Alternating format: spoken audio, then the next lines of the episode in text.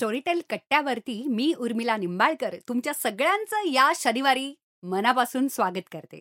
मला शनिवार आला ना की जाम मजा येते की आता कोणते गेस्ट येतील आणि त्यांना काय प्रश्न मी विचारेन आणि त्यांना कसं मी एम्बॅरेस करेन आणि त्यांच्या सगळ्या खाजगी आयुष्यामध्ये कशी डोकावेन असं झालेलं असतं मला. तुमच्याचसाठी तुमचंच कार्य करते मी पण आज जरा मला भीती वाटते कारण काही भीतीदायक गोष्टी लिहिणारे लेखक आलेले आहेत आपल्या इथे. तुम्हा सगळ्यांना ते नाव कदाचित माहिती पण असेल कारण की जर तुम्ही स्टोरीटेल ॲप डाउनलोड केलं असेल तर त्यांचं पुस्तक तुम्ही ऐकलं असेल. एक कमाल आवाजामध्ये एक कमाल पुस्तक ऑलरेडी स्टोरीटेलवरती आहे. तर असा एखादा तगडा लेखक आला ना तर मला असं होतं की काय विचारू आणि काय नाही. पण मी जसं म्हटलं तसं की आज जरा बारीक भीती वाटते कारण स्टुडिओमध्ये आलेले आहेत ऋषिकेश गुप्ते. नमस्कार. नमस्कार. येस असा एक धीरगंभीर आवाजामध्ये तुम्ही नमस्कार पण केलेला आहे मला.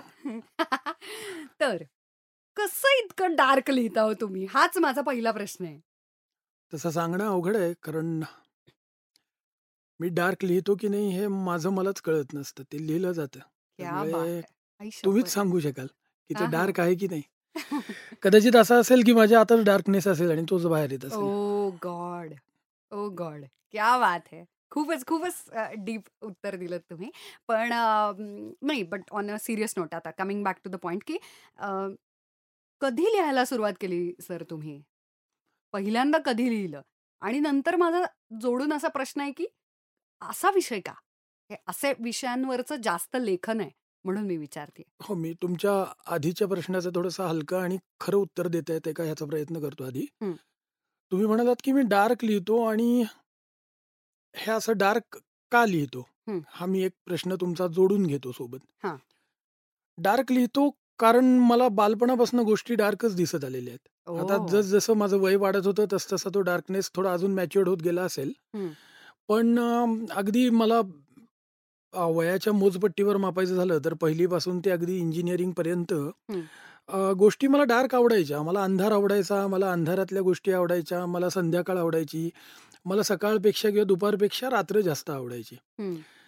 आणि त्यामुळे मग तो डार्कनेस आवडत होता आणि तो त्यावेळी असा व्यक्त होण्याच्या पातळीवर नव्हता हं. की बाबा आपल्याला ती एक अत्यंत क- काय म्हणतो आपण ही एक सबकॉन्शियस लेवलवरची फिलिंग होती ती अशी सतत वर यायची नाही बरोबर मग त्यात हॉरर चित्रपट आवडणं असो किंवा हॉरर पुस्तकं वाचणं असो हं. याद्वारे तो डार्कनेस आहे तो सतत स्टेअर होत राहायचा आतमध्ये हं. तर तो डार्कनेस होताच आत. आता तुमचा दुसरा प्रश्न की कधी लिहिलं सर्वात पहिलं हं. मला वाटतं की मी पहिला निबंध जो लिहिला ना तेच माझं पहिलं लेखन होतं आणि तो माझा पहिला निबंध जो काही असेल. तर मला असं वाटत नाही की मी टिपिकली तो निबंध लिहायचा आहे अशा याने लिहिला असेल. कारण मी मला काय विषय होता निबंधाचा? नाही आठवते मला. नाही आठवत. आहे. पण शाळेमध्ये शाळेमध्ये मला निबंध लिहायला खूप आवडायचं. पण त्याची आठवण आहे म्हणून मी विचारते की त्याचं कौतुक वगैरे झालेलं का? नाही. कधीच नाही इनफॅक्ट माझं कौतुक कधीच झालेलं क्या नाही बात आहे अरे, हे इंटरेस्टिंग आहे हा. त्यामुळे मला वाटतं की निबंध लिहायला मला खूप आवडायचं. त्यामुळे तुम्ही विचारलं की सगळ्यात आधी काय लिहिलं किंवा कधी लिहिलं. तर त्याची सुरुवात जी आहे ती बहुतेक निबंधापासूनच झाली असावी. कारण मला निबंध लिहायला आवडायचं. आणि आता मागे वळून बघताना मला असं वाटतं की कदाचित ते जे निबंध असतील ते निबंध हेच माझं पहिलं लेखन असेल. त्यानंतरचं लिखाण म्हणाल तर आठवी नववीत असताना शाळेतल्या गॅदरिंगसाठी एक एकांकिका लिह- लिहिल्याचं आठवतंय. त्याचं नावही आठवत नाही मला आता. त्यानंतर इंटर कॉलेजिएट एकांकिका स्पर्धांसाठी एकांकिका काही लिहिल्या. एक दोन फुल लेंथ नाटकं लिहिली. त्यांचीही नावं आठवत नाहीयेत आता. बरं. पण मला आता इथे जरा थांबवायचं आणि थोडस अजून मागे जायचंय फ्लॅशबॅकमध्ये हा. तुमचा जन्म कोकणातला आहे असं मला कळलं हो. त्याच्यामुळे तुम्ही लिहिताय का हॉरर असं खरं नाही. असं खरं नाहीये. म्हणजे नॉर्मली सगळ्यांना असं वाटतं की कोकणातला आहे. त्यामुळे तो हॉरर लिहितो कोकणात भूत कारण- खेत साप. वगैरे असतात. भयकथा इतक्या फेमस आहेत. नाही पण खरं तर मी कोकणातल्या भयकथांपेक्षा जास्त माझे जे पोषण आहे ते आपले मराठीतले जे भयकथा लेखक असतील. किंवा आपले फिक्शन रायटर असतील त्यांच्यावरच जास्त झालं म्हणजे लहानपणापासून मी दंपा खांबेटे वाचतोय मी अ, नारायण धारप वाचतोय मी अरुण तामणकर वाचतोय. सुहास शिरवळकरांच्या भयकथा किंवा सर्व प्रकारचं फिक्शन वाचतोय. म्हणजे काही अ, कोकणातल्या काही बाबा कुठल्या भूतांच्या गोष्टी ऐकत वाचत माझं पोषण झालंय असं काही नाहीये खरं तर पण मग असं लहानपणी जे धाकटे भाऊ बहीण माव मावस भाऊ बहीण एकत्र आल्यानंतर चला मी तुम्हाला घाबरवून सोडतो आणि एक- एकच जण उठतो आणि सगळ्यांना घाबरवतो आणि कमाल गोष्ट सांगतो. असं तुम्ही कधी केलंय का? मला लहानपणी घाबरवण्याऐवजी घाबरायला आवडायचं. त्यामुळे मी हे नवीन आहे पण. हो मला अजूनही घाबरायला आवडतं. वा. कारण काय की लहानपणी खूपदा मी म्हणजे मागे लागायचो. माझ्याकडे कोणी नातलं आले किंवा कोणी आपण भाऊ बहिणी जमलो मित्रमैत्रिणी जमलो की असे काहीतरी अद्भुत किस्से काढायचे की बाबा अमुक आहे तमुक आहे या आहे हां. त्या आहे इकडे हे घडलं तिकडे ते घडलं. हं, मला ते किस्से ऐकून घ्यायला आवडायचं. जास्त मला आठवत नाही की मी लहानपणी कुणाला भूताच्या गोष्टी सांगितल्या okay. So you were not a storyteller at that time I was I was absorber at that time क्या बात आहे बर बर. पण आवडायचं असं कोणी सांगितलेलं खूप- प्रचंड प्रचंड. म्हणजे मला असं वाटतं की दर संध्याकाळी आम्ही मित्र जमून बहुतेक त्याच गप्पा मारायचो. हम्म. येस म्हणजे ती आवड तिथूनच ती सुरुवात झाली आहे त्याची. असावी. तिथं होती. बर बर. हा कमिंग बॅक टू कॉलेजमध्ये तुम्ही म्हणालात की तिथे तुम्ही लि- लिहिलं हा तिथे मी काही एकांकिका लिहिल्या. एक दोन फुल लेंथ नाटकं लिहिली राज्यनाट्य स्पर्धेसाठी पण त्यांची नावही मला आठवत नाहीयेत. हम्म. इतपत ते विस्मृतीत गेलेलं लिखाण आहे. बर बर. That was not too long पंधरा वीस वर्ष झाली असतील त्याला वीस वर्ष वगैरे. अच्छा. पण तरी नाही आठवत आहे आता. ओके ओके पण मग केमिकल इंजिनिअरिंग का म्हणजे? मग जर तुम्हाला वाटत होतं की आपल्याला लेखक व्हायचं की तेव्हा कळलं नव्हतं की आपल्याला लेखक व्हायचंय. नाही कळलं नव्हतं. अजूनही कळलं. नाही कळलंय म्हणजे. नाही ऑनेस्टली म्हणजे मी तुम्हाला उगाच काहीतरी यू नॉट बिंग ऑनेस्ट हा म्हणजे खरं सांगा. सांगतोय. मला अजूनही माहीत नाही की आपण लेखक बनायचे नाही बनलोय की नाही. हा. आणि मला वाटतं डायलेमा हवा. हो ऑफकोर्स आणि कोणत्याही वयाच्या टप्प्यावरती आपल्याला आपण काय करतोय आपण करायला पाहिजे का? असं अंतर्मुख होऊन प्रश्न विचारायलाच पाहिजे हो म्हणजे आपण करायला हवं का? हा प्रश्न नाहीये. म्हणजे हा प्रश्न पडतो पण हा मोस्टली एक्झिस्टन्सचा प्रश्न असतो. अगदी. पण आपण लेखक आहोत का खरंच? बरोबर. पण मग असं वाटलंच नव्हतं इंजिनिअरिंग करण्याचं कारण इंजिनिअरिंग हा मोठा डिसिजन आहे. पाच सहा वर्ष कारण तुम्ही साधी स्ट्रीम पण निवडू शकला असतात ना म्हणजे साधी म्हणजे पुन्हा एकदा कमी लेखायचं वगैरे असं काही नाही अकॅडमिकली पण तरी सुद्धा त्याला जास्त अटेन्शन आहे अभ्यास आहे श्रम आहे आणि वर्ष पण जास्त आहेत. त्याच्यामुळे सायन्स कॉमर्स आर्ट्स कसं नाही निवडलं नॉर्मल असा काही डिसिजन असा नव्हताच तो ते just it happened okay at that time I didn't know मला माहीत नव्हतं की मी लेखक बिखक बनणार आहे किंवा मला लिहिता येणार आहे. मला. लिहिता येणार हेही माहीत नव्हतं. मला लिहावंसं वाटायचं. पण it was like a fantasy for me की बाबा मला कधीतरी मला लिहिता येईल. माझ्या मनात जे काही घोळतंय हो. ते मला कागदावर उतरवता येईल. ते कधीतरी कोणतरी छापेल त्याची पुस्तकं निघतील. लोक आनंदाने वाचतील. क्या बात ही. माझ्यासाठी खरंच फॅन्टसी होती. ओ पण अं, त्यामुळे काय की इंजिनिअरिंग हा या पुन्हा शिक्षण एक्झिस्टन्सचा प्रश्न होता. बरोबर. आणि त्याच्यातही पुन्हा काही अडथळे अमुक तमुक असे आलेच. हम्म. पण त्याविषयी आपण नंतर कधीतरी डिटेल बोलूया. बरोबर त्यामुळे engineering was not a happy thing for me okay. म्हणजे देर वेर ऑब्स्टॅकल्स पण तो म्हणजे जगण्याचा पाथ होता. त्यावेळी बरोबर. असं वाटलंही नाही की. पण तुम्ही एक्सप्रेसच वेगळीकडून करत होतात ना म्हणून पण कदाचित आलं असेल. Because that's very technical you have to be very disciplined आणि मला असं वाटतं इंजिनिअरिंग करण्यासाठीचं पण एक व्यक्तिमत्व असतं. म्हणजे तो तो जो तो किडा किंवा that kind of personality or that kind of person you should be तरच ते करावं. कारण आपल्याकडे जे सरसकट सगळेच जातात तुम्ही आता जे म्हटलात ना की एक्सप्रेस होणं मला तुमचं नेमकं तुम्हाला काय म्हणायचं कळलं नाही पण यावर मी जस्ट मला एक- आर्टिस्ट म्हणजे हो. थोडंसं फ्री विल किंवा वेगळ्या मार्गातून आपण एक्सप्रेस मला होत असतो मी यातनं एक थ्रेड घेऊन थोडंसं बोलू इच्छितो हां. अं, भयकथा लिहिणं हं. किंवा कोणतंही लेखन करणं हं.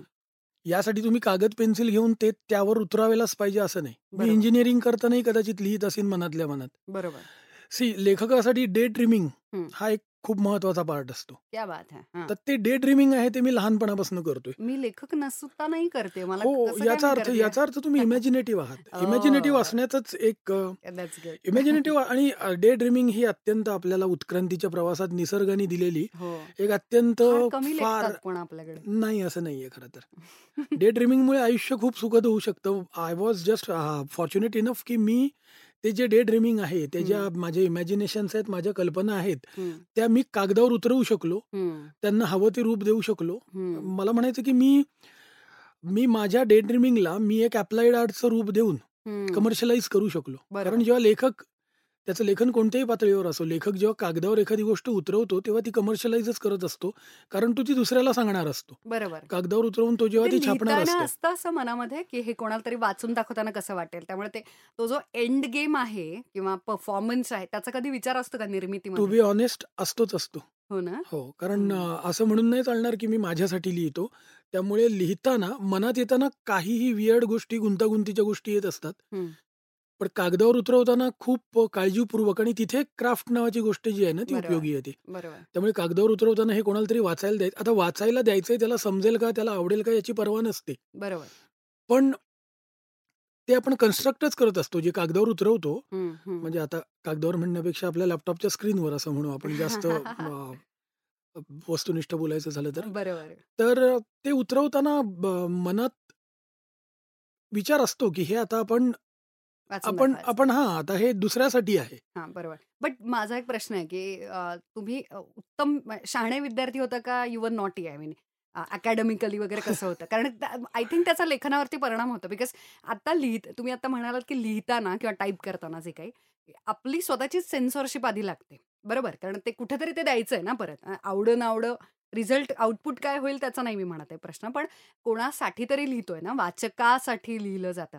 तर ते लिहितानाच त्याची जी सेन्सॉरशिप लागते ना तर तो सेन्सॉर बोर्डावरचा जो व्यक्ती आहे तो विद्यार्थ्यामध्ये थोडासा दडलेला असतो असं मला वाटतं म्हणजे अकॅडमिकली किंवा you were you a good kid good boy और अ बॅड बॉय असा प्रश्न आहे गुड आणि बॅडच्या मधलं मी सांगेन काहीतरी मला. वाटतं की मी शहाणा विद्यार्थी नव्हतो.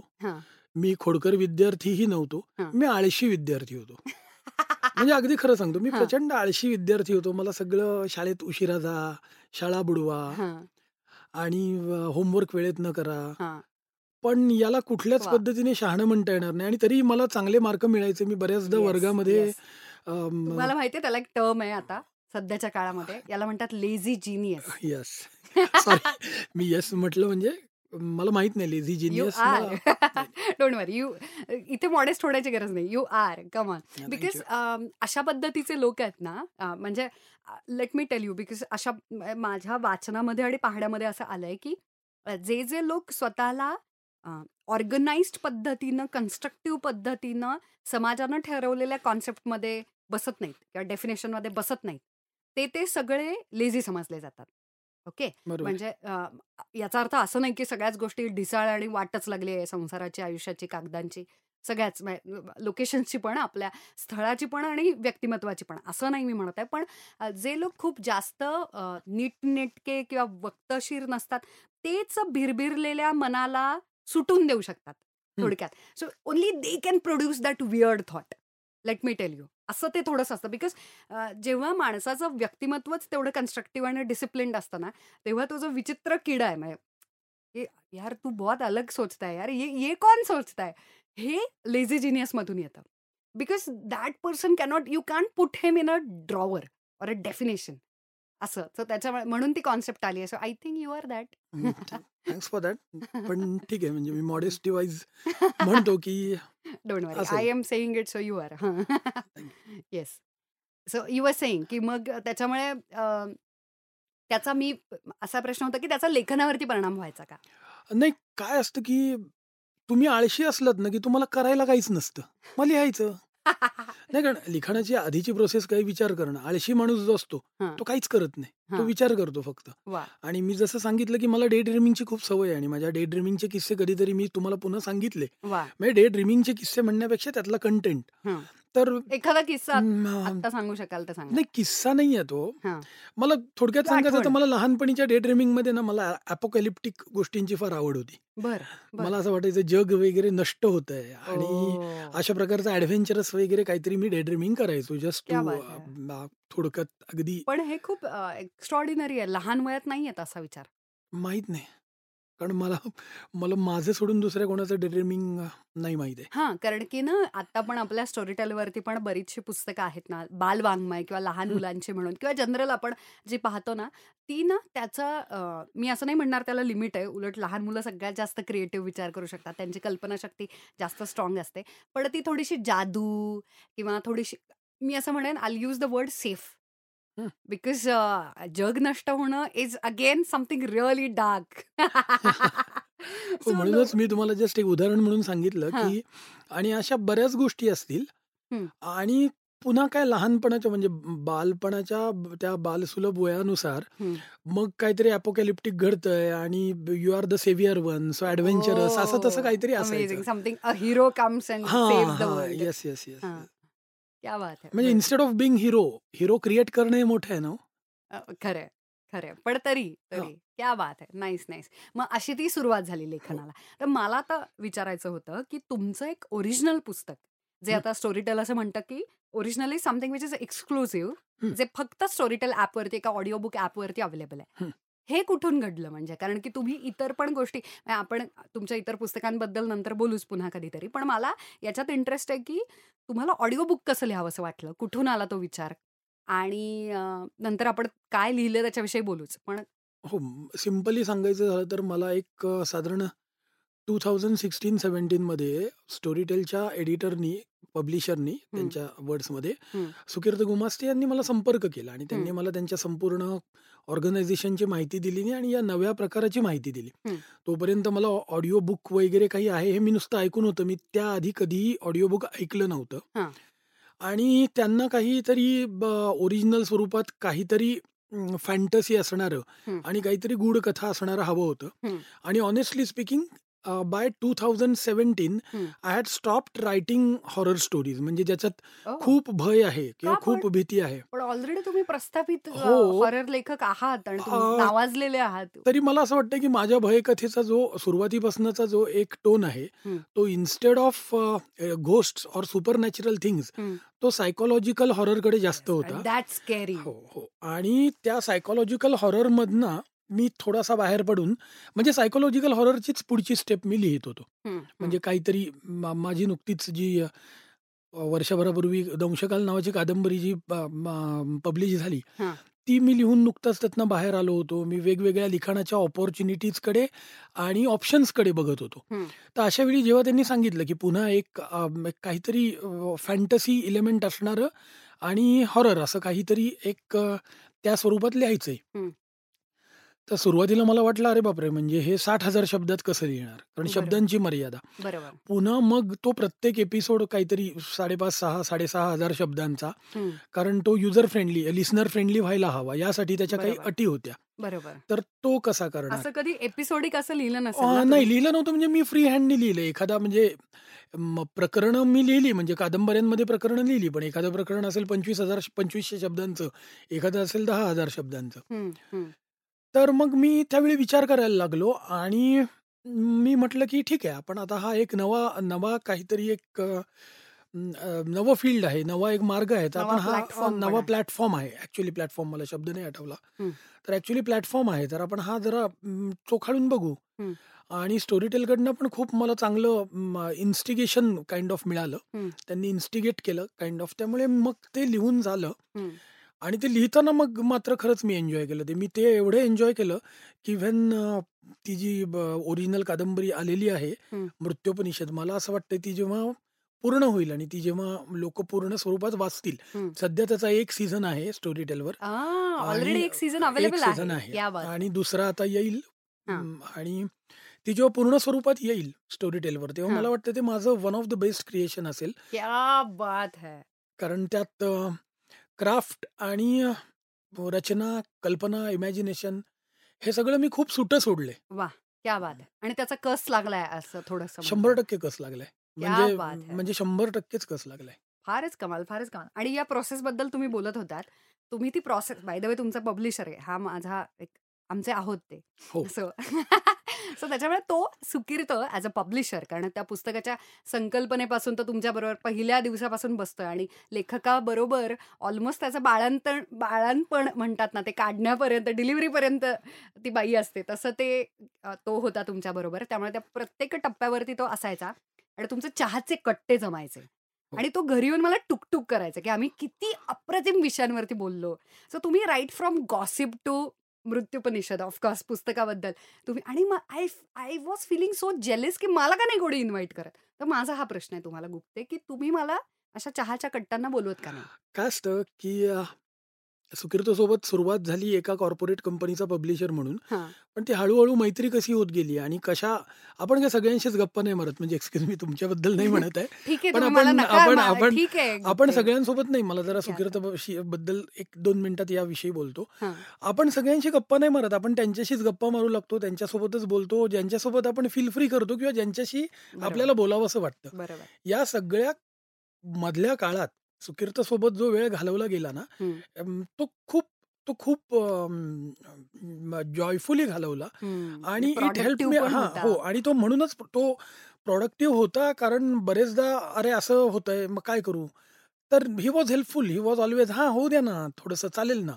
कधी उशीर झाला कशाला तरी तो त्यावेळी सतत म्हणजे तो एन्करेज करत होता. क्या बात! इन्स्टेड ऑफ करत नाही तो उशीर नाही, नाही करेल की. करेल की. थोडंसं तुम्ही जरा वेगळ्या बाजूनी त्याच्याकडे बघायला शिका. हो, हो, हो.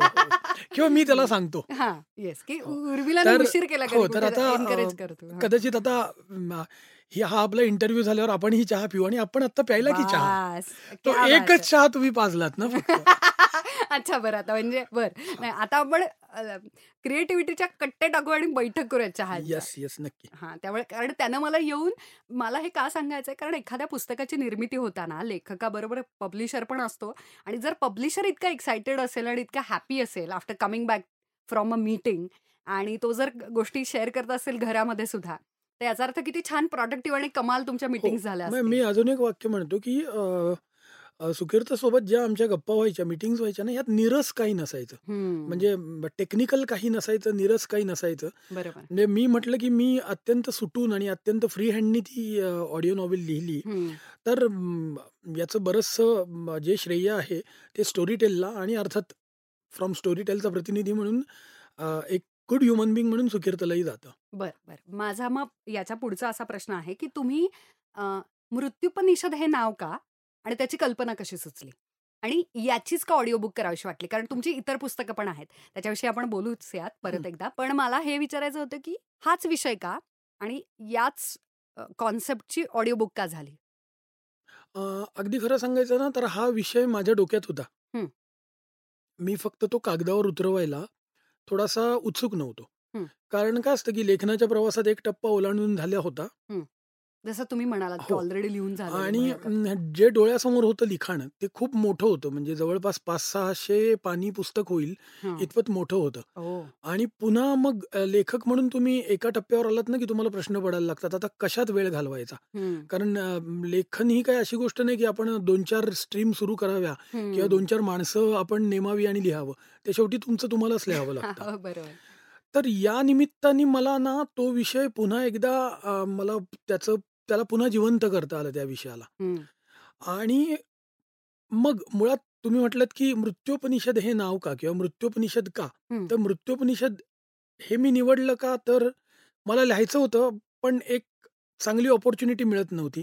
तर ती स्टोरी टेलच्या रूपाने मिळाली.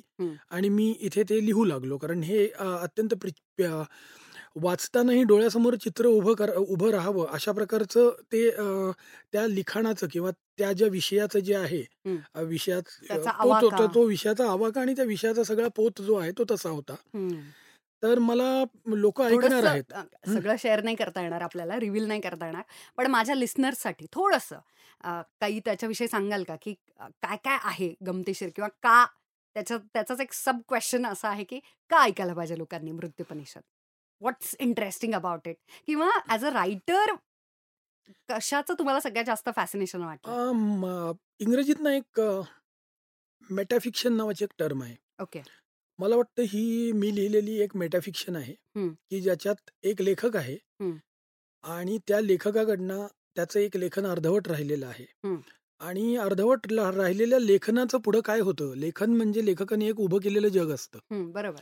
Of course. तर डिफरंट त्या. जगाचं पुढं काय होतं? ते ज्या ठिकाणी लेखक थांबलेला आहे तिथं थांबतं का? आणि त्या लेखनात जी पात्रं त्यांनी जिवंत केलेली आहेत, जे वातावरण जिवंत केलेलं आहे, जी माणसं आहेत, जे गाव आहे, जी शहरं आहेत. त्याचं काय होतं? वाह! हाच तो विषय आहे आणि तो विषय मी थोडासा थोडासा डार्क, थोडासा हॉरर. आता हॉरर हा शब्द तसा मला आवडत नाही कारण हॉरर ह्या शब्दाकडे आपण थोड्याशा डिग्रेडेड नजरेने बघतो. हो. तर हॉररपेक्षा त्याला एक भीतीचा आणि भयाची एक चिमूटभर भय त्याच्यात मी ऍड केलेलं आहे त्याच्यात गूढ आहे. आणि या पात्रांचं लेखकाने जे लिहिलेलं आहे आणि अर्धवट टाकून दिलेलं आहे त्याचं काय होतं आणि ते लेखकाला छळतं का तर थोडक्यात असं आहे की मृत्युंजय प्रधान नावाचा एक लेखक आहे हां. त्याच्या हातून एक मोठी कादंबरी लिहून अर्धवट पडून राहिले. आणि एके दिवशी त्याच्या त्या कादंबरीतली पात्र जी आहेत हं. ती त्याला दिसायला लागतात. आणि- ओह that's very interesting thank you खूपच कमाल आहे हे. आणि ते मृत्युंजय प्रधानची ही सगळी गोष्ट त्यामुळे हां. ते मृत्युपनिषद म्हणजे मृत्युंजयचं उपनिषद. क्या बात है अशी ती अ, कादंबरी आहे. बर मग ते प्रधान आणि तुमच्यामध्ये काही सिमिलॅरिटीज आहेत का? माहीत नाही पण अशा सिमिलॅरिटीज आपण शोधत असतो. हा बरोबर. स्पेशली क्रिएटर आणि क्रिएशनमध्ये तर आपण नेहमी हो, म्हणजे आता मला नाही पाहून सांगता येणार त्या पण असतील म्हणजे लेखकाचं कुठलंही लिखाण जे असेल ना. ते- तुमचं काही राहिलंय अर्धवट? डायरेक्ट प्रश्न विचारते मी हाच. प्रधानांसारखं? खूप. ते छळतं तुम्हाला मग? हो. हो ना? God. Okay what's the best time when you write रात्र दिवस. There is no best time no there is no best time I can. Write at any time and I couldn't write at any time oh क्या बात आहे क्या बात. That's that's very different answer कारण लोकांचं ना काही आतापर्यंत जे जे पॉडकास्टमध्ये आपल्या एपिसोडमध्ये स्टुडिओमध्ये जे गेस्ट आलेत पाहुणे स्पेशली जे लेखक आहेत तर त्यांनी त्यांच्या त्यांची प्रोसेस आणि जर्नी शेअर केली आहे. तर काही लोक आपलं राहतं घर सोडून दुसरीकडे जातात तेव्हा त्यांना सुचतं. काही लोक असे काही कवी आहेत की जे पावसाळ्यात सगळ्यात जास्त कविता करतात. आहे ते. इट्स अ क्लिशे पण ते खरं आहे म्हणूनच ते क्लिशे आहे. तर असं काही तुमचं आहे का की अशा काही कंडिशन्स असाव्या लागतात? वातावरण निर्मिती स्थळ वेळ काळ किंवा लॅपटॉपच वहीच तीच पे तोच पेन लागतो? किंवा तेच पेन लागतं सॉरी. आणि तीच वही लागते किंवा तेच नोटबुक असावं लागतं आणि हेच लोकेशन जॉग्राफिकल असावं लागतं असं काही आहे का? किंवा घरातली अशी माणसं असावी लागतात एकटा नाही लिहू शकत किंवा एकटाच लिहावं लागतं. महाबळेश्वरला सेकंड होम वगैरे आहे आधीच्या पुस्तकांच्या खपांमुळे आणि तिथे जाऊन मी लिहितो. असं काही आहे का तुमचं? म्हणजे असं झालं तर मला आवडेल. मग मी काहीतरी अट घालीन. अरे मला महाबळेश्वरला माझ्या सेकंड होमला जाऊनच मला लिहायला आवडतं. असं व्हावं म्हणजे मला असं वाटतं तर ठीक आहे तुमच्या प्रश्नाकडे वळूया. असं काही नाहीये मला असं वाटतं की माझी अशी कंडिशन काही नसते. आणि नसावी. आणि म्हणजे मी रोज लिहितच नाही. माझी वर्ष वर्ष अशी जातात की एक शब्दही लिहून होत नाही.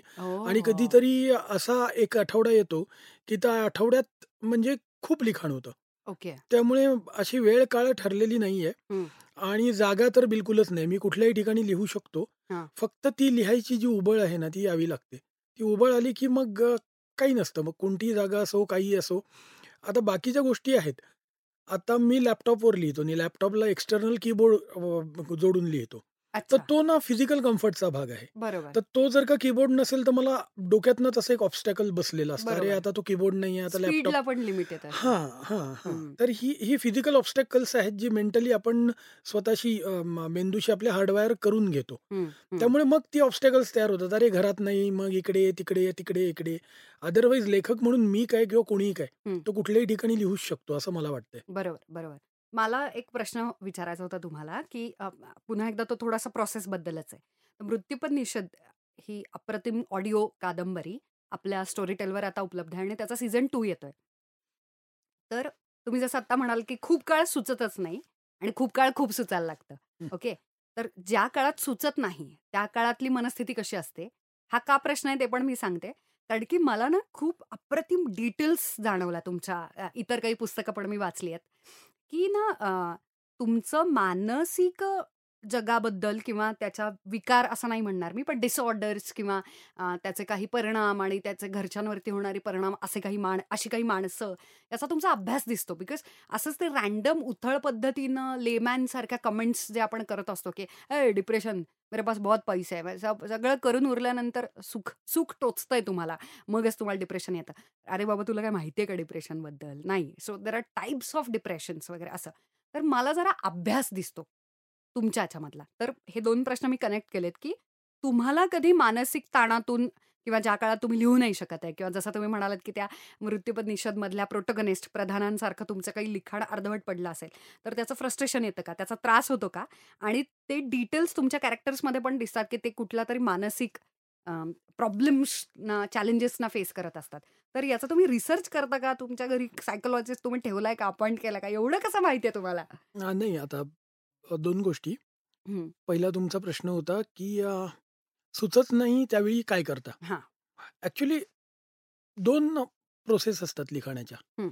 एका काळात सुचतच असतं हं. लिहून होत नसतं आणि अच्छा. दुसऱ्या काळात जे सुचतंय ते लिहून होत असतं आणि अजून अजून सुचत असतं वा त्यामुळे ज्या काळात लिहित नसतो त्या काळात सुचत असतंच हं. ते साठतं कधी कधी ते विसरलं जातं बरोबर फक्त जे सुचतंय ते लिहायलाच पाहिजे अशी जी फेज येते ना ज्यावेळी हं. त्यावेळी लिहिलं जातं क्या परिपक्व होत असेल ते. अं, नाही माहीत नाही. असं परिपक्व शब्द खूप मोठा आहे पण अं, त्याला आपण असंच म्हणू की ते नाही म्हणजे लिहिण्याजोगं असं. लिहिण्याजोगं म्हणजे नाही आता लिहिल्याशिवाय राहूच शकत नाही. क्या बात आणि वा. मग आता जेव्हा आपण कमर्शियल रायटिंगमध्ये उतरतो commercial in the sense professional writing जेव्हा कोणाला तरी कमिट केलेलं असतं. मग आपल्याला ते लिहावंच लागतं. मग कधी कधी ती वेळ आलेली नसली तरी आणावी लागते. बरोबर. पण यामुळे काही लिखाणाच्या क्वालिटीवर फरक पडतो असं नाही. हं. पण मग तुम्ही जरा जास्त शिस्तबद्ध बनता मग डिसिप्लिनरी लिहू शकता. बरोबर. अं, बऱ्याचदा काय कुठल्या वर्तमानपत्रासाठी लिहायचं असेल कुठल्या एखाद्या दिवाळी अंकासाठी लिहायचं असेल तर त्यां- तेव्हा त्यांची डेडलाईन येते. बरोबर. मग त्यावेळी मग तुम्हाला सुचो न सुचो तुमचा मूड असो नसो तुम्हाला मग लेखकाला अजिबात डेडलाईन आवडत नाही ना? हो हो डेडलाईन नाही आवडत. तुम्हाला आवडते डेडलाईन? अं, मला असं वाटतं की माझी डेडलाईन मी निश्चित केलेली असते म्हणजे मी कोणतीही दिली तरी. हो हो. जे जे पब्लिशर्स आता ऐकतायत त्यांच्यासाठीची ही टिप आहे बाय द वे तर दुसरा प्रश्न होता तुमचा सायक. सायकोलॉजी सायकियाट्री बद्दलचा. इतकी कशी काय माहितीये तुम्हाला? नाही अभ्यास अभ्यास? हा शब्द मोठा आहे खूप कारण अभ्यास ही टर्म जी आहे ना. ती खूप मोठी आहे. मी अभ्यास नाही केला. पण मी खूप वाचलंय. रिसर्च केलाय. रिसर्च मी कुठल्या गोष्ट रिसर्च आपण काहीतरी मिळवण्यासाठी करतो. मी रॅन्डम वाचत गेलो. हं. मी अं, आयुष्याच्या एका टप्प्यावर दोन हजार सहा सात साली हं. माझ्या हातात इव्हॉल्युशन नावाचा एक मला कॉन्सेप्ट सापडली मी इव्हॉल्युशन वाचत गेलो हं. त्यात इव्हॉल्युशनरी सायकोलॉजी नावाचा एक अं, खूप मोठा चॅप्टर आहे हं. मग मी इव्हॉल्युशनरी सायकोलॉजी वाचत गेलो त्याच्यावरची मी असंख्य पुस्तकं वाचली शेकडो पुस्तकं वाचली आणि त्याला अभ्यास नाही म्हणता येणार कारण अभ्यास हा आपण काहीतरी एक एक एम एक ध्यास म्हणून पछाडले गेलेलो असतो हं. मी इव्होल्युशनरी सायकोलॉजी वाचताना पछाडला गेलो होतो पण आवडीमुळे. अभ्यासामागे जास्त डिसिप्लिन असते हा मी आवडीसाठी किंवा मी पॅशन म्हणून म्हणजे I couldn't resist myself from reading that. तर मग मी वाचत- Yes, interesting वाचतच. गेलो वाचतच गेलो वाचतच गेलो. आणि मग त्यातनं आपली ना एक अ, एक आपल्याकडे एक द्रव्य जमत जातो आपोआप बरोबर आणि मग ते आपोआप लिखाणात येत जातं त्याचं ऍप्लिकेशन म्हणून आपण हा आता आपण हे वाचलेलं ठरवून आहे काही करत हा नाही. हा हां. हे आपण वाचलेलं आहे आता हे आपण करूया असं आपण हम्म, ठरवून नाही हम्म. करत काही पण खूपच छान डिटेल्स आहेत स्पेशली आता अ, मी जे एक कॅरेक्टर वाचलेलं अ, तर त्याच्यामध्ये सुद्धा त्याच्या ओसीडी संदर्भ ऑब्सेसिव्ह कंपल्सिव्ह डिसऑर्डर इतक्या बारीक बारीक प्रसंग आणि इतक्या बारीक बारीक गोष्टी तुम्ही टिपलेल्या आहेत ना की ते तुम्हालाच आहे की काय असं. वाटावं ओसीडी म्हणजे म- मला अगदी थोडक्यात आपण सांगायचं झालं या विषयाच्या गोथ्रू करायचं झालं. तर मला स्वतःला ओसीडी आहेच. आणि तो हो आणि तो खूप लहानपणापासून आहे तो खूप गंभीर स्वरूपाचा व्हावा इतपत होता but I try to control it आणि बऱ्याच प्रमाणात मी त्याला कंट्रोलही केला. आणि आता तर मला असं वाटतं की माझ्यातला जो ओसीडी आहे त्याचा मी खेळ म्हणून वापर करू शकतो स्वतःलाच रिझवण्यासाठी. कॉन्कर केलेलं आहे तुम्ही ते. Yes very nice very nice खूपच इंटरेस्टिंग आहे हे सगळं. मला एक प्रश्न विचारायचा होता तुम्हाला तो मी विचारल्याशिवाय मी जाऊ शकत नाही तुम्हाला सोडू शकत नाही. की किशोर कदमांना घेण्याचा डिसिजन का घेतला? की एक अप्रतिम अशी कथा की जो लेखक आहे त्याची पात्र जी त्याच्या अर्धवट कादंबरीमधून सुटून ते परत येऊन त्याला छळतायत. आणि अशा कथेचं नरेशन करण्यासाठी इतका तगडा स्वतः लेखक आणि कमाल actor I love him by the way Kishore Kadam. मला प्रचंड आव- आवडतो तो नट म्हणून. तर त्यांची निवड का केली आणि त्यांचाच आवाज का द्यावासा वाटला? तो एकतर म्युच्युअल डिसिजन होता. म्युच्युअलपेक्षा it was a decision taken by the Storytel. I just suggested Sukirt. की आपण यांना निवडूया. किशोर कदमांचे माझ्या मनात किशोर कदमांचा विचार येण्यामागचं कारण हा हे आहे की मृत्यूपनिषद ज्या प्रकारची ट्विस्टेड कादंबरी आहे ज्या प्रकारे प्रत्येक एपिसोड नंतर वातावरण बदलतं मेल्यू बदलतो. तर मला वाटतं किशोर कदमांना स्वतःला खूप एक चांगले वाचक असल्यामुळे आणि. त्यांना माझं लेखन माहीत असल्यामुळे बरोबर. ते माझे मित्र असल्यामुळे. मला असं वाटलं की त्यांना हे सगळं सगळं हा ते सगळं त्यांना समजू शकेल सहज. म्हणजे इतरांनाही समजेलच ते हं. आणि दुसरं मला वाटलं की त्यांच्या आवाजाला जो एक पोएटिक जो एक त्यांना पोत आहे एक काव्यात्म पोत आहे अशक्य हो हो तो मला वाटलं की ज्या पद्धतीने कादंबरी लिहिलेली आहे.